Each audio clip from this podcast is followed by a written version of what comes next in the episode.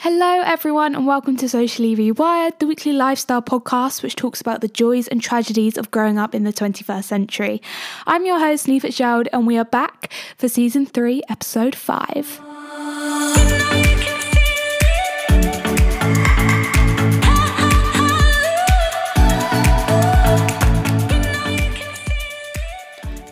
Nearly halfway through the season. Hello, everyone. How are you all doing? Another Sunday, another episode. How are we all feeling? I'm feeling great. I've somehow got this wave of motivation today. So I'm looking forward to this episode. Uh, it's been a weird week. Let's do a little story time, shall we? Let's gather in a circle, see what Neve has to say. So, I needed to get a blood test this week because my dermatologist advised me to as I'm starting my acne free journey, people. So, I need to get a blood test. My appointment was Tuesday. I gassed myself up. I was like, take my blood, if you will. I could have been in the Vampire Diaries, you know. I mean, I was ready to get the blood sucked out of me. Now, I just want to point out the last time I had a blood test, I want to say I was like 8, 10, and I was traumatized, mainly because I didn't know I was it was going to happen. I didn't go in there to get a blood test. It was sprung on me. I kind of freaked out. I realized at the time I didn't have a fear of needles. I just had a fear of veins. I don't anymore, but it was at a point where if I looked at my wrist for a bit too long, I felt a bit queasy. But anyway, I went for a blood test on Tuesday. Fair enough, I didn't drink much water before because it was an early appointment. But anyway, I was sitting in the waiting room, keeping myself calm, and then I get pulled in. Heart starts beating a bit faster, but I'm I'm breathing. I'm all right. Um, the doctor was lovely. I had never been to that doctor's before, but she was really nice. So I was like, okay, whatever.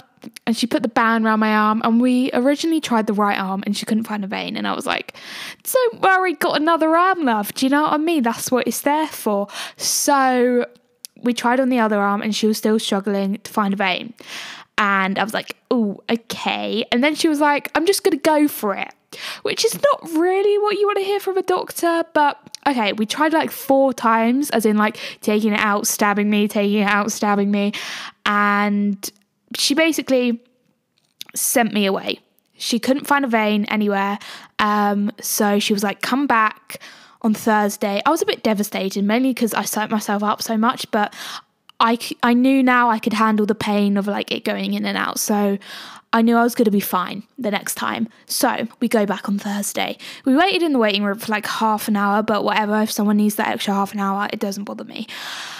I had had so much water that morning. I needed to go to the toilet the whole time I was waiting. And I was just like, I'm just going to have to go and risk it if I get called.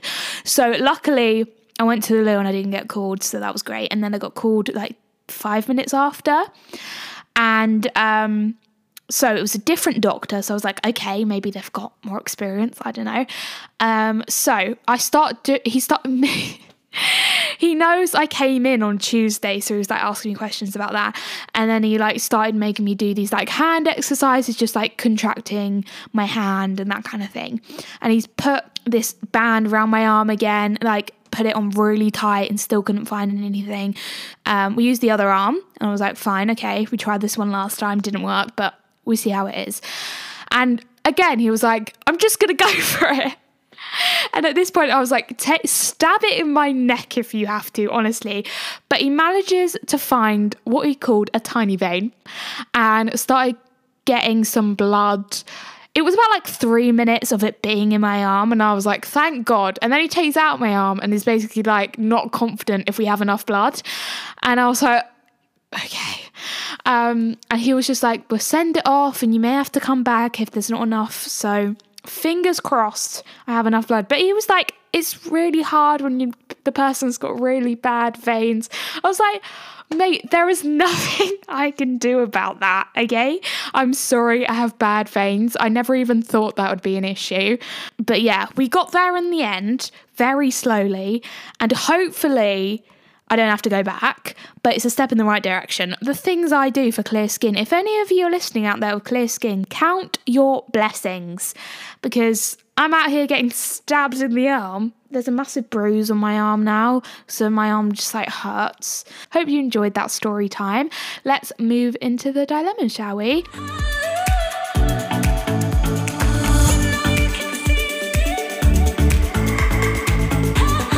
The Dilemma Diary is a segment on the show where I delve into your dilemmas which you've sent in.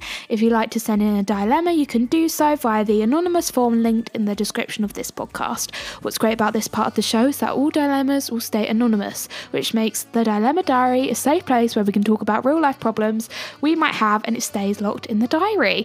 Disclaimer I do not claim to be a professional advice giver, problem solver, doctor, therapist. I'm actually far from the sort, which means please take what I say with a pinch of salt and do get a second professional opinion on everything I talk about. Okay, let's get into it.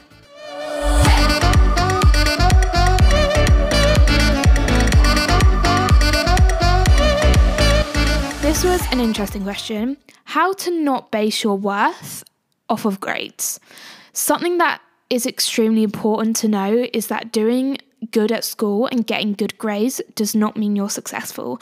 And there's so much pressure on us to want to be a high achieving student, whether you care for the subject or not, which starts to trigger this craving from wanting high grades, leading us dangerously into relating an A star with an emotion, i.e., happiness fulfillment, if you will.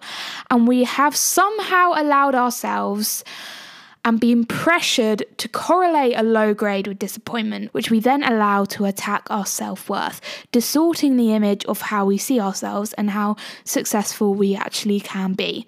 Why? Because as humans, we are scared to disappoint people.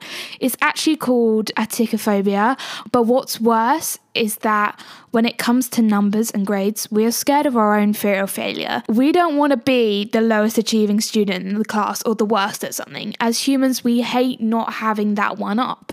In order to stop this toxic way of thinking, you've got to have the idea in your head that having a good or bad grade only represents your ability to repeat a task and bring it to execution. It represents an action. At the end of the day, doing a test is just a memory game, which is separate from who you are as a human. I just want to say though, it is extremely normal to base your grades on your self worth. And trust me, you are not the only one because that is the game of school. You want the highest points. And unfortunately, school feeds into that ideology, which makes it very hard to separate self worth and achievement.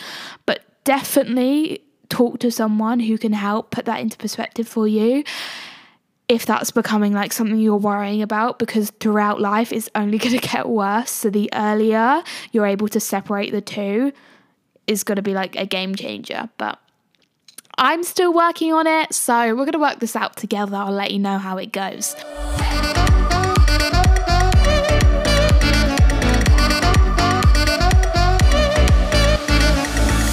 Okay, how to get into manifestation. Now, I've definitely talked about this before, but it's something I love talking about. And I actually put on my private story the other day to manifest and romanticize your life because no one else will. And I started getting into manifestation, I want to say two years ago, maybe in like the first lockdown. I needed something to give me some hope. So, manifestation is kind of what I turn to. And I think it's so true in the sense to manifest and romanticize your life because you have to believe in yourself 100% because no one else will.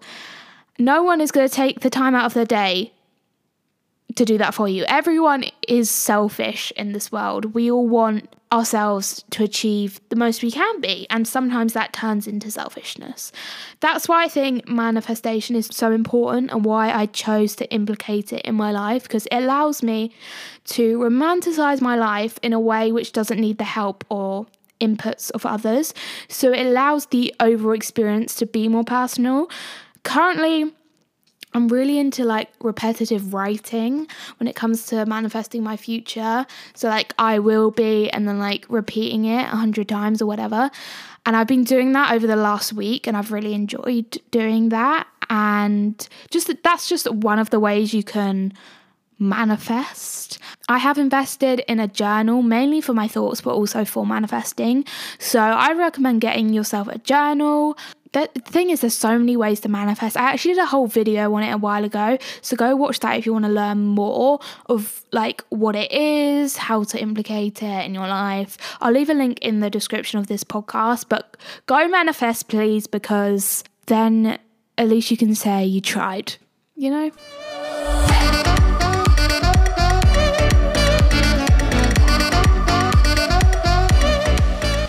All right. It is now time for Feeding the Fame. This is where I feed you the latest and hottest celeb gossip and headlines and discuss the positives, the negatives, and the ugly of all of it. As always, don't take any of these as facts. This is the internet after all. It's not the most dependable source and it never will be. But without further ado, let's get into it.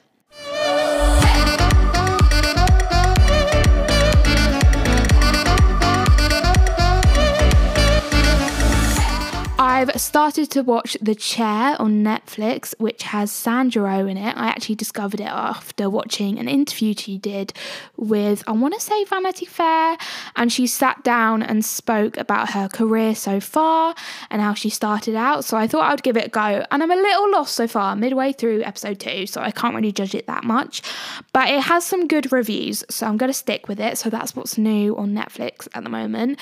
Ed Sheeran announced his new album album equals. God, I wasn't expecting that one. it's set to come out on the 29th of October.